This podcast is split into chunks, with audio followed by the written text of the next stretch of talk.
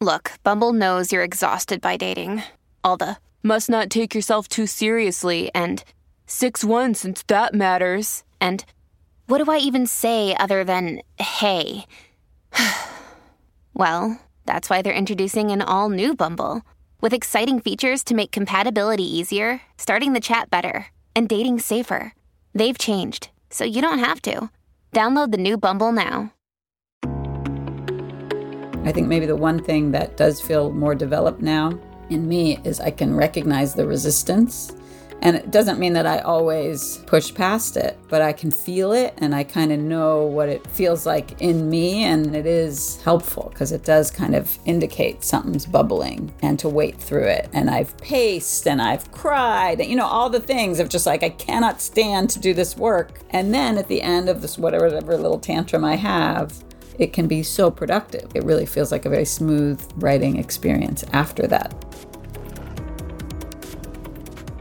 You are listening to Change Lab, Conversations on Transformation and Creativity. I'm Lauren Buckman, president of Art Center College of Design.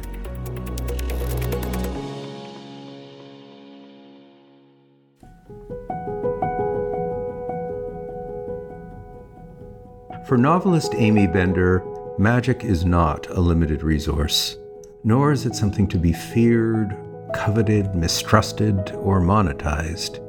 In her view, rather, magic is an everyday occurrence woven into the fabric of our lives, captured in fleeting moments of transcendence all too often overlooked.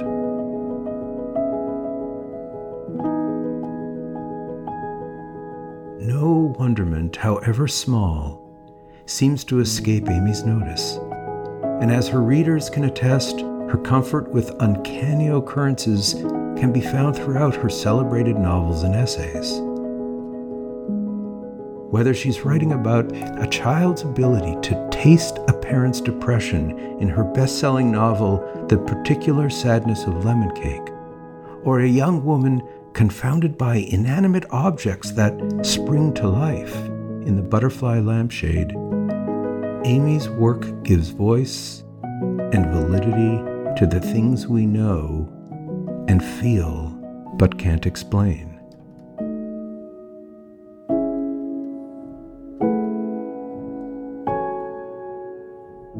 We share an interest in exploring the unknown and making sense of it in our writing. For me, it's best summed up in the subtitle of my book, From Spaces of Uncertainty to Creative Discovery, whereas Aimee describes her connection to this terra incognita as a way of acknowledging the presence of ghosts and making room for a different kind of thinking. Aimee is the rare artist whose warmth and gregariousness match her vast talents. And as you'll soon hear, this conversation was no exception. As she sought to illuminate the mysterious and sometimes tortured nature of the writing process, she regularly invoked her students with deep affection.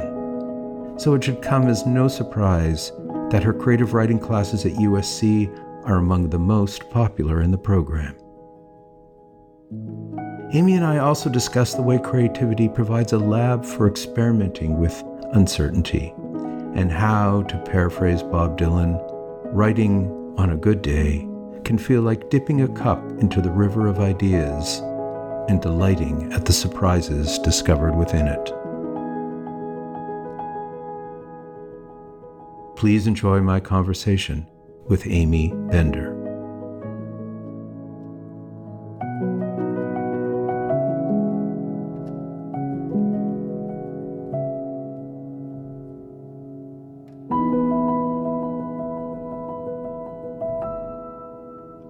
Hey, Aimee. Hey, Lauren. I'm going to sort of take you back in time a little bit. I found this amazing essay that you wrote in twenty fourteen for the New York Times on Goodnight Moon. Mm. And um, I would love to invite you to reflect on what's so astonishing to you about that book, which is insights and astonishment that I didn't have before I read your essay. And only because I think it crystallizes so many things that I would love to address today, and would love to hear you talk about that. Yeah, absolutely. That essay came out of, I had new infant twins, and I was reading them Goodnight Moon, and I'd never read it before, and I'm pretty well versed in children's lit, but for some reason had, had actually never cracked open Goodnight Moon.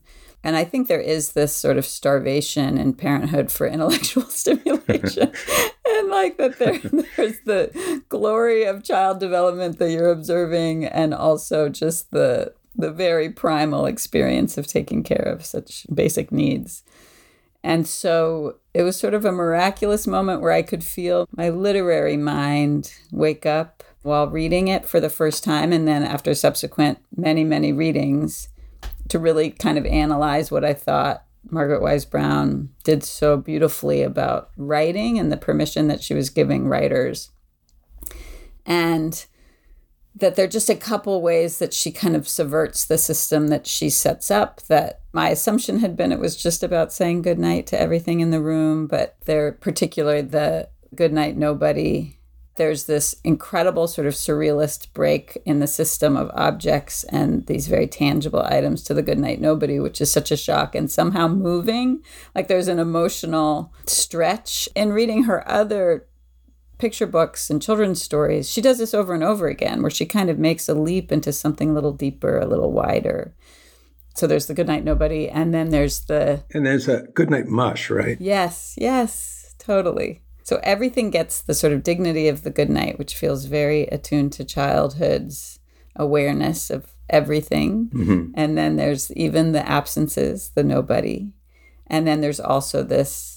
It sort of ends, you would think it would end on a certain note, but then she moves outward. You can feel the little bunny drifting off to sleep, and it's the goodnight noises everywhere being the end, which is a closing of the eyes. Like it's just so beautiful how she uh, moves us into sleepiness with these these elegant maneuvers. And I guess for me, it just felt shocking that so much art was happening in this list of goodnights, and that she both set up a pattern and then she undid the pattern at the same time. And and I right, really believe right. that's why it's a classic. I mean, I think had she just continued to the pattern, it would it would not have held its place in the canon of children's literature as it does. And when I wrote that article, like the comments are are mostly people just saying how much it has meant to them and how they read it to their children, or they remember having it read to them, or they would shout it to each other from different rooms of the household. Well, I, I just loved it. I loved having a moment to re-engage with that yeah. book again, as my youngest child is looking to turn thirty this year. So it's been a while. And because all things seem to be in a kind of make-to-know world for me right now, mm-hmm. it just made me think about all kinds of interesting things. That it was almost like the good nighting, which, yeah, does take you to a place of sleep, but it's also an activation in a really interesting way, right? Mm. It's a kind of making. Right. Right? How things kind of emerge. You do a description, but then in your engagement and in your making, as you point out, things come up that you didn't acknowledge, right? You discover as you go, exactly. right? Yeah. And it has that feeling of spontaneity, of opening, like a kind of opening view, a widening mm-hmm, of the lens. Mm-hmm. mm-hmm. And for you too, which we'll get into hopefully later, what it means to engage with objects that are around you and how they take on a certain kind of life. That might not be the right word. They take on a certain kind of vibrancy because of the engagement itself. Yeah, right? Exactly. So the, it's a good transition, because I have this in- interest in possibility that comes from entering uncertainty and the unknown, and how making in uncertainty, you know, takes us somewhere, often to very unexpected places. And I wonder if I could ask you just to reflect on that and what, what it means to you in your process. Yeah. I mean, it, I think similarly, it feels huge and maybe just central to the whole act of making anything is this engagement with uncertainty. And in that way too, when I teach and I think about the act of writing, I know some writers will worry if their students aren't publishing, for example. And um, I think I've wondered kind of ethically to myself, how do I feel about that? And then it really comes down to this, which is that the act of engaging with uncertainty on the page is so important, and it becomes a way to then maybe have a lab for the concept of engaging in uncertainty, which we're faced with all the time in our lives. So how great to have this sort of more contained and controlled space in which to wrangle and wrestle with this experience of what's coming next, mm-hmm. what's going to bubble out of me, what's going to land on the page.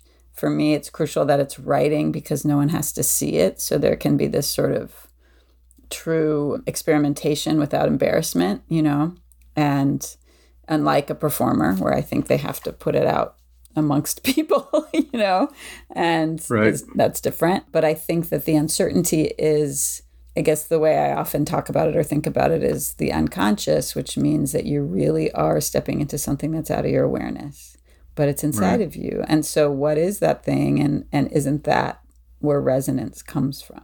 And is confronting that uncertainty, looking at it, making a decision to go there, is it frightening for you? Would you describe it as that? Or did it used to be frightening and maybe not so much anymore? I think it's still frightening. Yeah. I mean, I think it definitely used to be. And I have these very strict rules around how long I'm going to write. And those rules are built very much uh, based on fear because I want to be able to get out. You know, I want an exit. And so I know when I'm going to stop. And so then I can kind of stay a little bit longer, which feels very kind of related to the way I think of the frame of the therapy hour and like, you know, all these things about what are these different right. frames that we create so that we can tap into the monstrousness.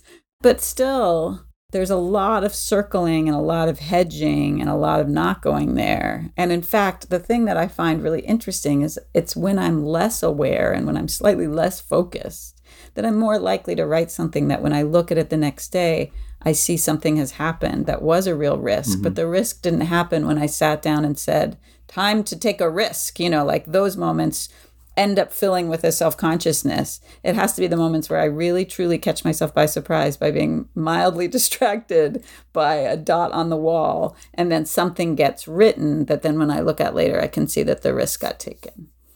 So interesting. And it echoes what you said to me again when we talked about this a few years ago. And the artist Ann Hamilton says that when somehow intention is subverted, something else opens yeah. up. Right? Yeah, exactly. Exactly. And that intention, I now believe more than ever that the intention needs to be to sit down and create a way to sit down and do the work. That's the really only intention. And that when there's intention about the work, about the content of what the work will look like and be, that's when it messes everything up. Like we can't really yeah. know. That's the uncertainty. The uncertainty's got to run the day. Good night, nobody, mm-hmm. you know, like. Mm-hmm. I think it's Amy Tan who says, if you focus on what it's about, it becomes about aboutness. Love that. Amazing. So just because I think the listeners would appreciate it, if you wouldn't mind telling the s- story of, I guess it was just the first day of writing Lemon Cake where you actually tied yourself to it. Chair or thought about tying yourself right, to this, a chair in order to ensure that these rules were implemented that you're talking about? It's so funny too, Lauren, because this story, it actually was the very first time I started a writing sort of regimen, which was to write at that time for an hour and a half. I was starting grad school, so it was way before Lemon Cake. But it's true that so the first time I decided I'm going to write for a set amount of time and this is going to be the law of the land. And that's the one intention that I am going to set and keep. And that I was worried that I would break the law. So mm-hmm. I tied myself with a scarf to the foot of the chair and it was no problem. Like I wasn't going to, you know, like I didn't have to do it beyond that first day, but it was a gesture toward myself, towards how seriously I wanted to take this, that I had to at least untie the scarf if I, you know, found myself wanting right. to bail. Right. Says the woman who wrote The Butterfly Lampshade and whose character has herself locked in a room. Right. That's kind of an interesting parallel to actually that. I hadn't thought of it. You know. Yeah. Well, I think I'm just so yeah. obsessed with this idea of what are the what are the self-imposed limits? What are the useful limits? What are the limits that right. become a problem? And what are the limits that actually are incredibly liberating? How do we find the line between them? Right.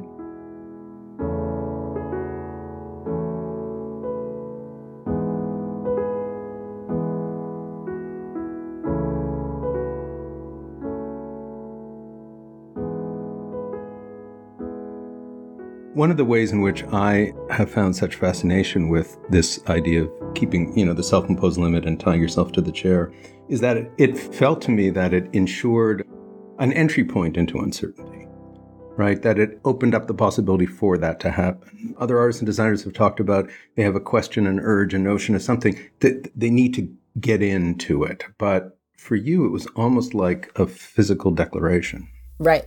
And it really wasn't an idea. Like it really was, and it still is, kind of pushing aside this about of aboutness, this idea of ideas, which is to really be like, you you sit down blank and it's terrible and uncomfortable. Yeah. And this is like, I go to yeah. this Adam Phillips article on being bored and this idea of boredom as a kind of yeah. way station. And so like, how do you cultivate that space?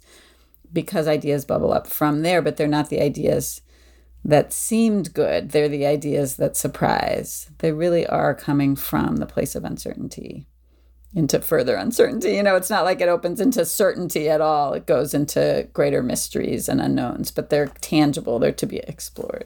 And this amazing Adam Phillips, whose work is so relevant to both of us. I mean, that idea of psychoanalysis about going into uncertainty and finding and discovering through the making that is that process, that speaking. I mean, I think he says at one point, the amazing thing is that there is something to say, you know, and that you find it that way. But also this whole notion of boredom, which maybe we should take a moment to explore mm. a little bit more, and what he says about that. And Roseanne Summerson, who's a, a wonderful artist and former president of R I S D, talks about how she actually created an exercise to ensure that her students would be bored. Right. Right. And so that they couldn't leave that spot, like you, like there was a physical imposition. And she made this really interesting point. He said, the body naturally wants to run when you're coming to something that is tough or difficult or challenging, right? But if you discipline yourself not to move that and to stay with it, then some, some discovery can happen. I mean, exactly. It's exactly that. And I love that quote about the desire to run, because I think that's maybe when you ask the question about the fear, I think maybe the one thing that does feel more developed now in me is I can recognize the resistance. And it doesn't mean that I always push past it, but I can feel it, and I kind of know what it what it feels like in me, and and it is helpful because it does kind of indicate something's bubbling, and to wait through it. And I've paced and I've cried, you know, all the things of just like, I cannot stand to do this work. And then at the end of this whatever, whatever little tantrum I have, it can be so productive. Like it really feels like a very smooth writing experience after that tumult. It's hard to grab those moments. I think they are the moments that make the work worthwhile, and somehow they still are frightening in some way, like there, there's just a bit of a wall.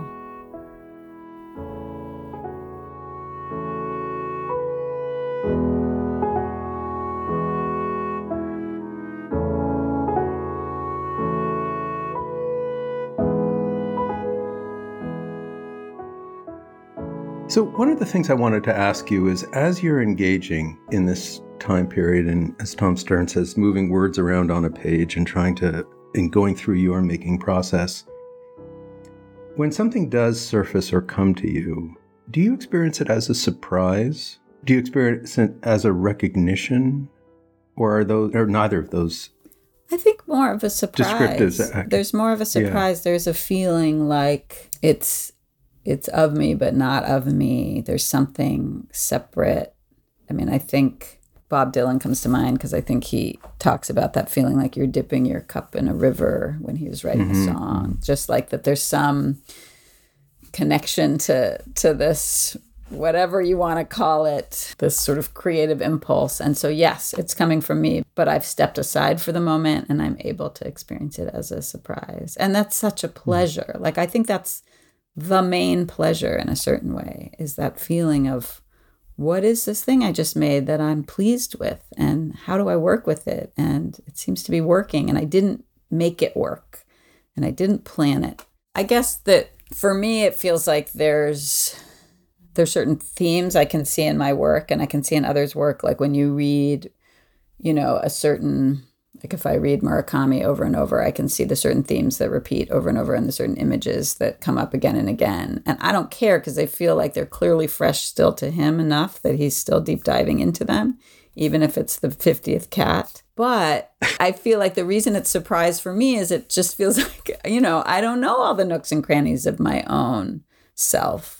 And I know myself pretty right. well. Like I really have done a fair bit of work exploring all the nooks and crannies. And it's not like the whole room is, you know, lit by sunshine. It's just not. And so maybe I'm surprised and I will recognize certain things and have that sort of nod of awareness. But I think, I guess I do sort of believe in our, in our kind of infinite strangeness, that we, we have our things that we're obsessed by that will resurface again and again, but they show up in new ways, and those new ways, that's how you find out. So for me, it, there might be recognition sometime, but I would say there's quite a bit more surprise in that. That's when the thing hits the light and the air. Yeah, yeah, yeah.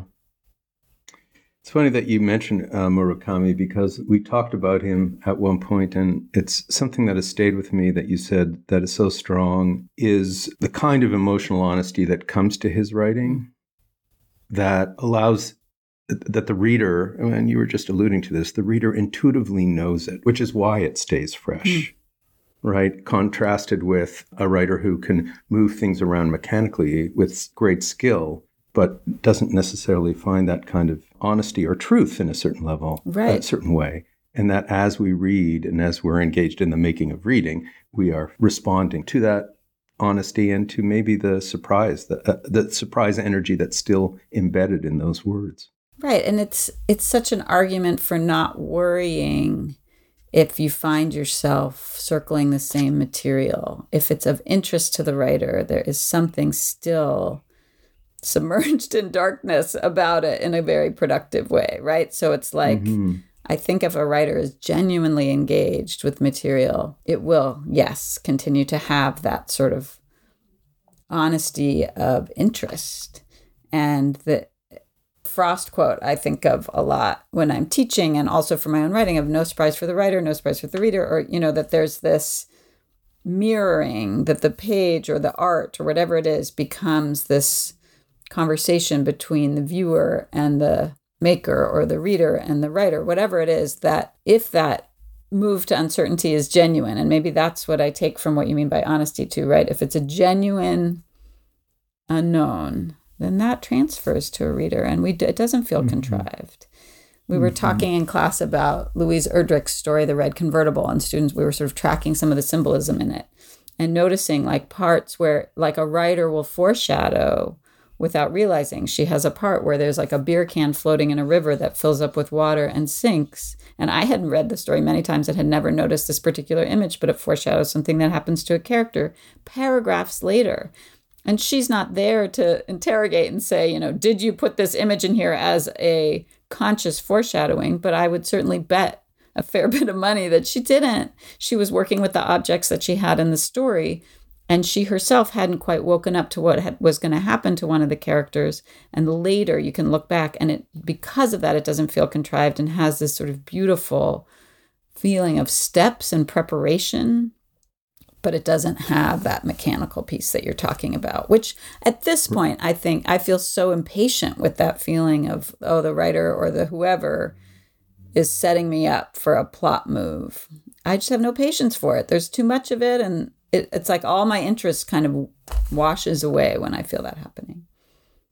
Yeah. And this is such a, a wonderful and in, in its way moving point about what's exciting, what's impactful, what's compelling for us is not so much this somehow manifesting some already understood vision or idea, but creating the conditions for discovery. And that's really what our work is, right? Yeah. However we do that. Yeah. And however we allow for that.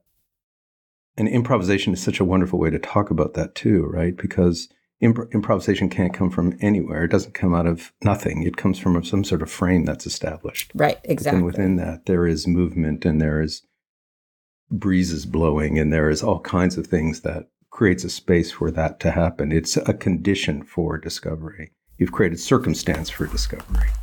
And that, and I, you know, I find myself quoting the, I guess the British psychoanalytic teams a lot, but to bring in Winnicott, he has this quote about happiness that I love. And this is paraphrasing, but it's something about this idea that we feel happy when we feel like we have a sense of spontaneity in our choices, that we can sort of feel an opening in our lives. So this is where I feel still like all this, it's all connected. Like if the making is a lab for the way of thinking about how can we be open to things in the world, and how can we have a sense of spontaneity and discovery inside a moment, so that something catches us by surprise, so we can feel a freshness in our lives, you know, thinking of the pandemic, like there's so much routine and rote sort of like getting by in these smaller spheres that we've all been living for a year plus, and thinking of like, what are the openings in that? And how does the act of making something then become this way? Like when Winnicott's talking about it, he's talking about it with life.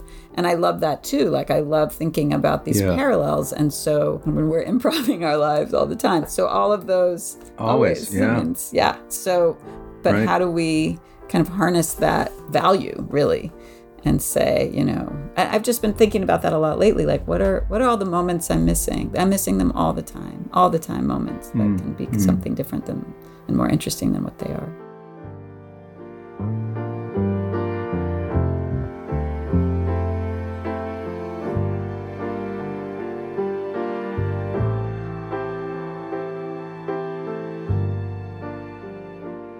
So, Aimee, one of the topics I would love to revisit with you that we talked about when we met about the book had to do with revision. And I'm interested in that and what your revision process is, only because I think it, it can be misleading how one thinks of that, because there's such a huge element of uncertainty with revision, even though we have something to work with in a very different way. And wondered if you could reflect a little bit on your sense of what the revising process is, if that's even the right word. Right. Great, because was there a vision in the first place that now right. you're revising, right? Great right. point. Right. Yeah, so what is being re... Yeah, well, that's I find that very helpful, actually, because it right, it isn't coming from an initial vision when, I, when I'm working. I guess, I mean, I do think people probably have different relationships to the pleasure of generating something out of nothing versus the pleasure of working with the thing that's already there. And for me, it's far better once I have some words on the page to begin to shape them and play with them. I just feel useful in a way that I don't when I'm staring at a blank page. But I suppose it's, again, there's sort of a different level of discovery. And I think of this with screenwriters that I've talked to where they're like, yes, I know the beat at the end of the scene, but I don't know exactly what someone's going to say as they get to this beat. So that they were like, that's where the creative process happens there. I've mapped out and outlined this particular movement, but like, who's going to say what when, and what are they going to do with the coffee maker, and like, how's that going to play in? And for me, I think it's, so if something's laid out, then it is something about looking around, seeing what's in the room, I guess. And maybe this is, this is a more sort of tangible way to answer your question, but it goes back to the foreshadowing of Erdrich and the story and this beer can floating on the river, which is so much is seeing what has been already put inside. So if I write a scene and I know there's something interesting in there, and then part of my job is to look around and see what I've already put in there without thinking. And now to have a little more conscious engagement of saying like, well, why are they outside? Or what else? What, what about this park that I kind of intuitively placed them in? What else is in the park? And it can be so exciting to then realize, ah, you know, here's something else going on, or I'm very much about following where the language is interesting. So, for example, if I have a scene and it's working well and they're in the park and then a volleyball, there's a volleyball game and all the writing flattens out and gets very dull around the volleyball game, then I'll cut the whole volleyball game and then see what else is there in that gap. And I think that, like, I'm working on a scene just this morning where I feel like half of it is working and half of it isn't. And I think what I'll be doing Monday when I sit down is starting to really clear out the parts that irritate me. George Saunders talks about mm-hmm. like the sort of negative to positive scale on your forehead, and you want to get it to the mm-hmm. positive side. And like, I can feel the sentence mm-hmm. where I start going like, ugh, this is horrible. I'm a terrible writer. And like, all I need to do is clear that sentence and my self-esteem goes up again. Like it really is, can be sentence by sentence based. So to clear out these, you know, shit sentences and then feel kind of empowered to, to try out different things that are present in the scene and to notice what is already in place. That feels like kind of exciting and really like a good working day.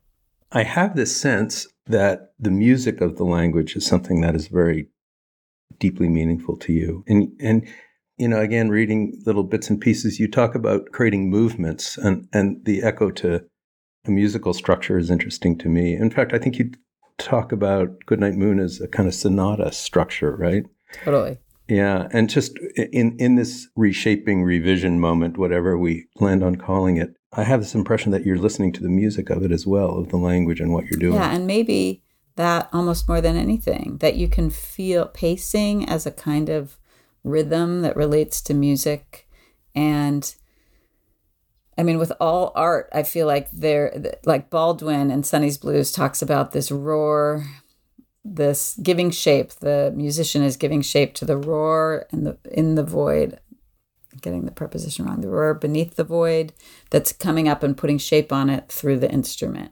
And he's talking about music, but he's also talking about writing because he's a writer, so he can't not be also thinking about this sort of beautiful chaos that we put shape to when we make anything.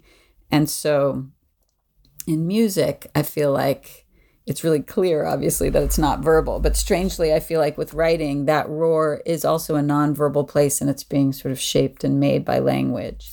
And so the musicality, the emotional current beneath is the thing that I'm tracking more than anything. So I want the pacing of the emotion to land, and I want just the pacing of the the readability to land, because the more readable it is, the more I can sort of lure my reader along, hoping that I will then, you know, hit them with something emotional that they didn't expect, and that I'm not expecting either, but that I can sort of feel intuitively that there's some kind of movement, like you say. So yes, I think much more so than anything crafting about like language. And in fact, when I feel like I get too in my head and I'm thinking too much about like an adverb or whatever, then I know I've kind of risen too high into, the, you know, like, and this is reminding mm. me, because I think I'm doing this right now with something where it's like, I'm, I have, I have left that deeper strata and, and I need to go back down there because the work will just get better. The language problems clear themselves up. So much of writing issues clear up when the writing, I think, is not in that thinky space and drops down to that, you know, whatever that other space is, more intuitive, more uncertain, more unconscious, roar in the voice, you know, like whatever, whatever terminology yeah, you want to yeah. place on it, it's, it's below the language and is far more useful to me. Yeah.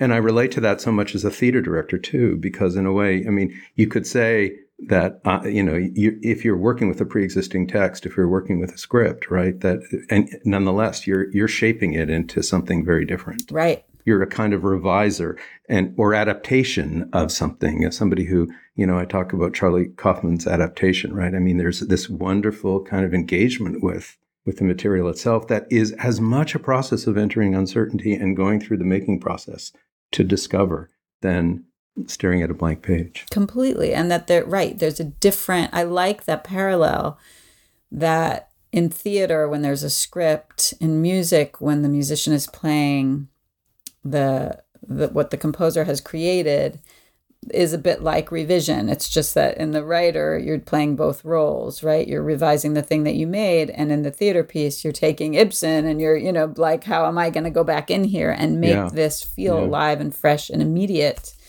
And that is a kind of revision process of its own.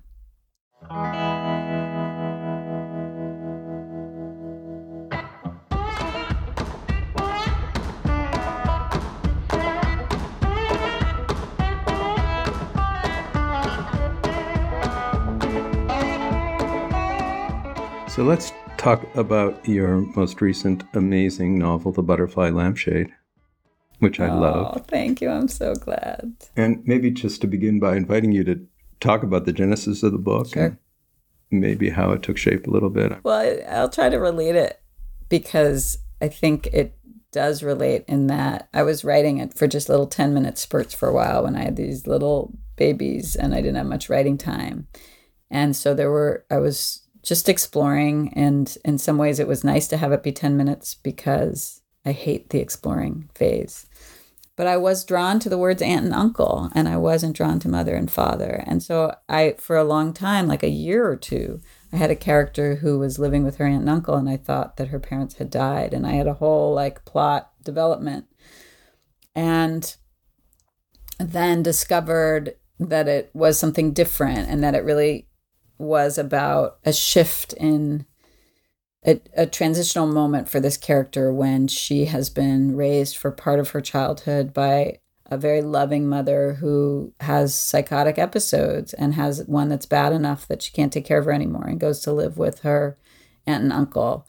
And so there's, and then it was just a way for me to think about all these different realms. I, I feel currently sort of obsessed with the word realm and the, the, the mm. different realms we live in.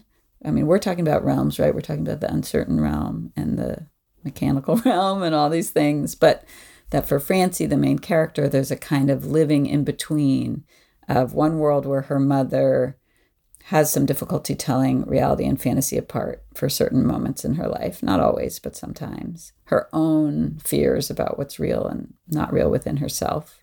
And then these un- kind of uncanny incidences that actually are breaches in reality that don't feel like they can be fully explained. And how those seem to pop up at moments in her life when she was kind of in an in-between state.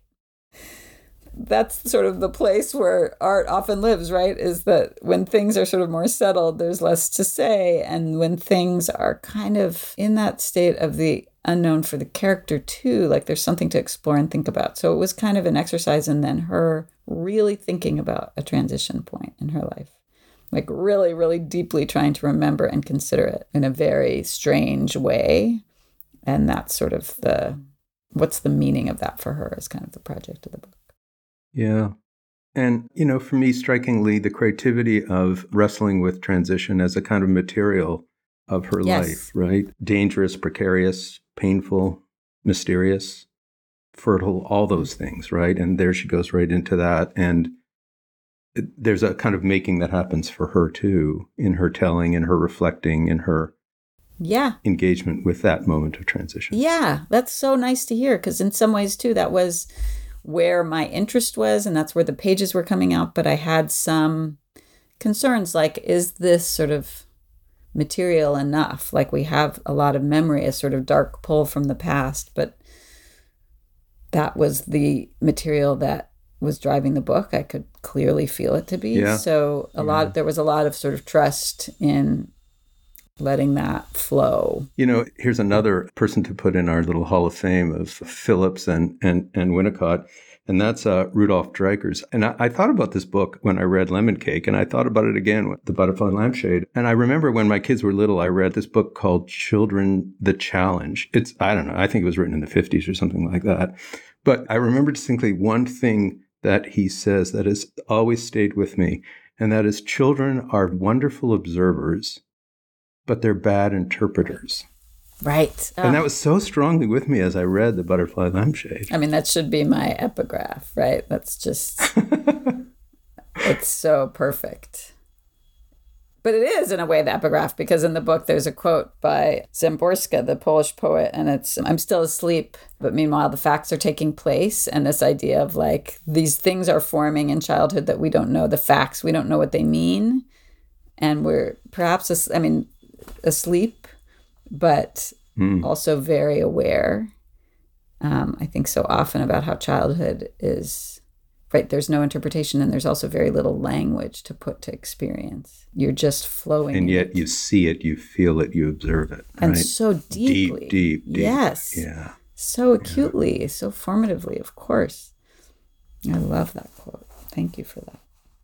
So I'm trying to also draw out the journey of the maker, in this case, Francie, and the parallel journey of, and you, and the reader, all in this kind of great creative parallel play that's going on, right? And this kind of make-to-know process for Francie herself as she engages with this moment of transition. But there's also something about the two D objects of the butterfly, the beetle and the rose, transitioning into the three D world that it seems to me inherently creative in a kind of make-to-know way as well, because it's she's the agent in a really interesting yeah. way. Yeah. No, I think you're right. I mean, I think there is something about that.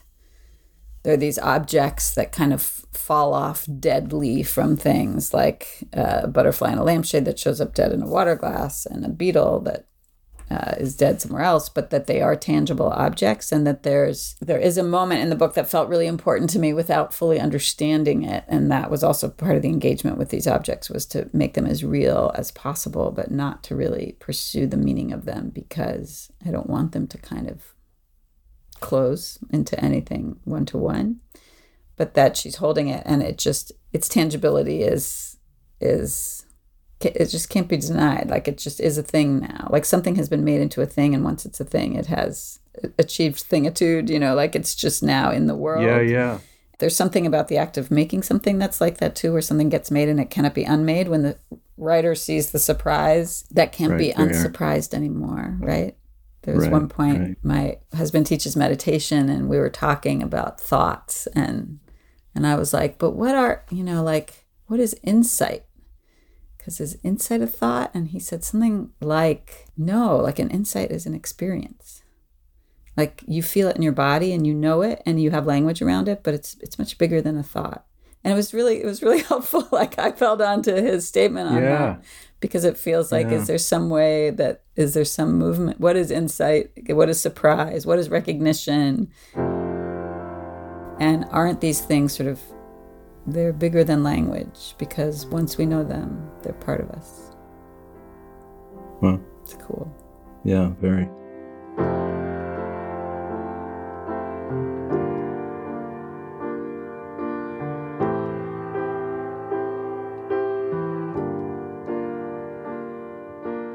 I'm going to digress from the, the trajectory I was on for just a moment, because I'm I'm sort of dying to ask you this question, yeah. but do, do you reflect that, Francie, that what happened with her as these various different objects come into a three-dimensional world, transition into it, do, do you think about it as her way of staying connected with her mother? Hmm.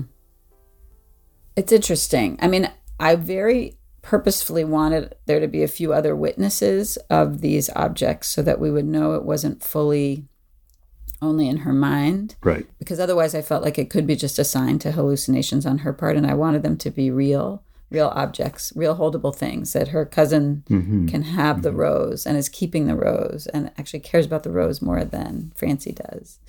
But I do think, I guess if I were to really...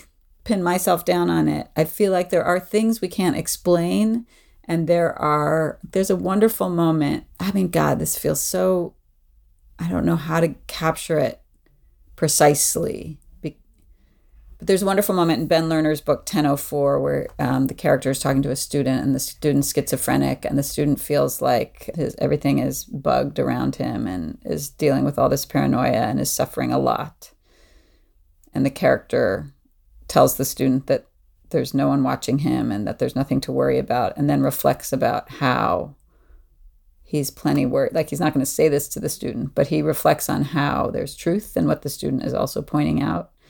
And so I suppose there's some way of wanting a strangeness in the world to also reflect things we don't understand about the mind. But I don't, when I say that, I don't want in any way romanticize Francie's mother and what she deals with, because I think psychosis is horrible. Yeah. You know, I think it's a horrible yeah. thing to suffer yeah. through. But I also think the way we treat it matters too. And that, you know, I've had some interest in looking at different cultures and the way that the mentally ill are approached as much more lovingly and with much less stigma, and how that tends to help people have less punishing hallucinations. Like, it's just, it's really, it's a whole, there's a whole thing to talk about there. Got it. But I suppose yeah. just wanting the world itself to not be knowable too is part of the reason. Yeah, and I guess just as a reader of the book, I was wrestling with the extent to which, again, I found the transitioning of these objects and her discovery of them and her surprises of them to be such a kind of deeply creative act itself. And so that she could share that creativity with others who witnessed it was that much more powerful to me. I love that. You know? Right. Right. But there she was wrestling with this deep connection with, with her mother, nonetheless. You're right. And that, you know... And that her creative engagement was all part of that. Yes. Yeah, no, but I think I love that you say that, because it does feel like those things did happen because she was there. I mean, they may happen for someone else in some other way, and that's another story. But absolutely, they were things that she could share with, like that when Vicky's holding the rose and keeping it, that that is a dignifying of exactly what you're saying. Right. And then I, I love your emphasis on the things that aren't explained, or because, you know, when you when you read about your work, the, the and I don't know if you like this word, supernatural comes into it. And it's just not my experience, really. I like unexplained better, yeah, actually. I do, too. I do, too. Yeah, I think of like yeah. U F Os are supernatural. Like that feels, it feels like a very specific tone. Yeah. But there's a very deliberate reason, need, purpose for the unexplained in your work, I think. Right? Yeah. That we don't become obsessed with meaning, but we get back to that kind of deeper, and you talk about this a lot, I know, but we come back to a connection with something else, a certain level of honesty or discovery, and, and not get preoccupied with the with, with the meaning piece so yeah, much. Yeah, I mean, that's so nice to hear, because it really, it's it's so important to me. And I, I mean, ultimately, it, it is a prioritizing exactly of that space of uncertainty versus a space of knowing. And, and I was wondering if that whole kind of sense of that we become preoccupied with meaning is in a way similar to how creatives get stuck in their preoccupation with vision. It becomes this kind of narrowing in an interesting way, right? Whereas like meaning grounds it immediately, leaving it unexplained, feeling it, opens up the possibility for uncertainty and exploration. Yeah. Vision can narrow if it necessarily has to dictate from the beginning. Not all the time. I mean, people work in different ways. I don't mean to be rigid about this, but so much of what I learned from this experience of writing this book was that that the preoccupation with vision is a very limited way to talk about the process. And it obscures that that uncertain world, I think, that we're talking about and that we find so so fertile and alive. Yeah. I think that's so right. And that there's something maybe basic, like humbling in a very basic way about feeling like you can sit down without a sense of vision. You don't have to consider yourself visionary in any way. And there's still mm. this vast amount of material to tap into.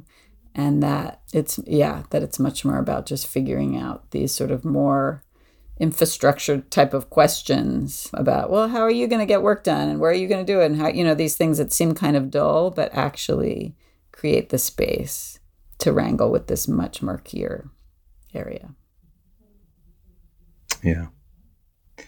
And I guess the other thing, too, about the preoccupation with meaning is it just from the reader's point of view, too. If that's your purpose, then you're not going through your own kind of creative make-to-know process as a reader, really, right? Pages. Yeah. No, exactly. And can you not know and live with something and sort of live into a meaning too? Like I, I've found that with with things that I've read and loved and seen and all of that, where I feel, you know, how many times have I seen Waiting for Godot? And, I, you know, I love it. I barely understand it, you know, but each time a little bit more. But there's something that I love, and I trust that love is guiding me back to the seats to sit closer each time and listen more carefully.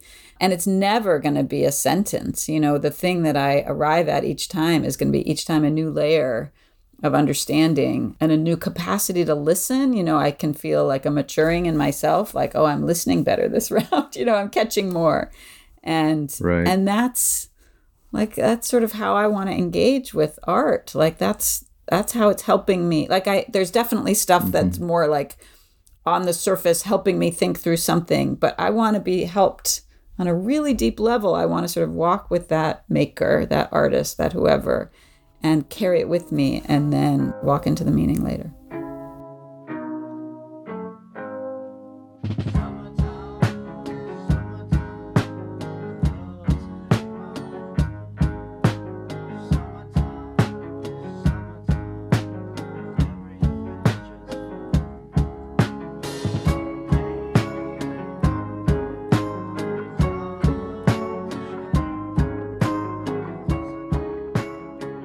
Just to come back to something else so delightful that I, I read in preparation for this interview was in your introduction to Plowshares that you guest edited this past nice year. That you, you, that. you talk about your students drawing sea creatures on a chalkboard. I thought that was a great way to end this interview. If we started with Goodnight Moon, I thought maybe we ought to end with sea creatures on the chalkboard. Can of you talk course. About that? I love that you found that yeah. and happily. And it's fun to tell it to grad students who are actually very willing to draw sea creatures on the blackboard. But this came out of thinking about what did it mean when work is called organic, which is very much related to everything that we've been talking about. You know, what if it grows naturally, what does that mean? And so they draw all these sea creatures on the chalkboard and we leave them there. And then we start talking about class and then maybe, you know, what are we going to be doing in class? And then at some point we're talking about what shape a story can be.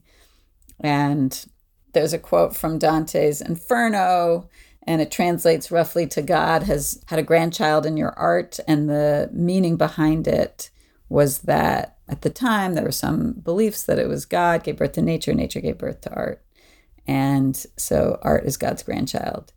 And it helped me think about this idea of what is organic, because if art is in some way supposed to grow like nature grows, and then we look at the sea creatures.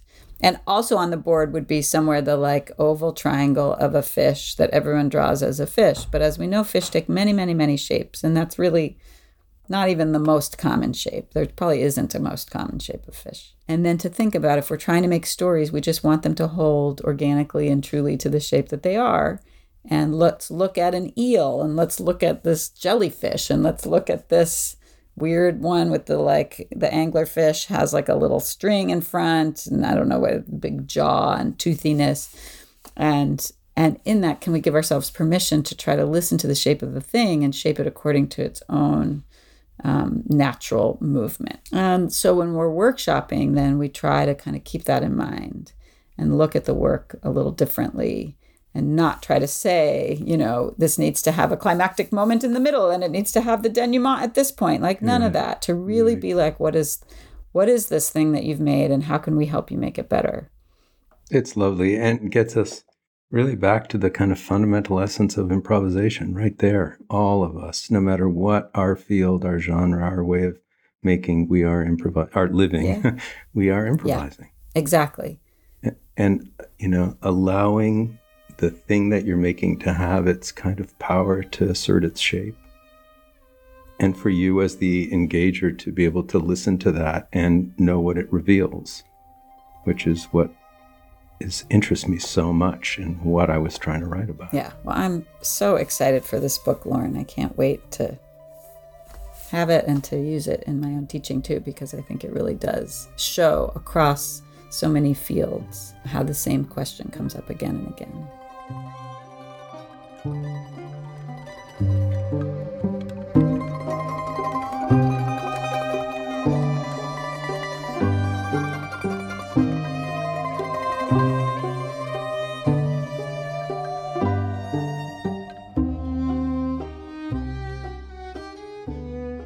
Change Lab is produced out of Art Center College of Design.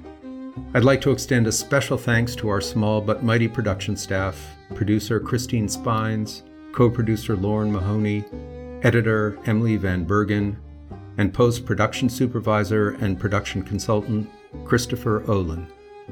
Please take a moment to support us. You can do this by heading to Spotify or Apple Podcasts to rate and review our show. And while you're at it, share us with someone who is curious about the creative process. That's it for this week on Change Lab.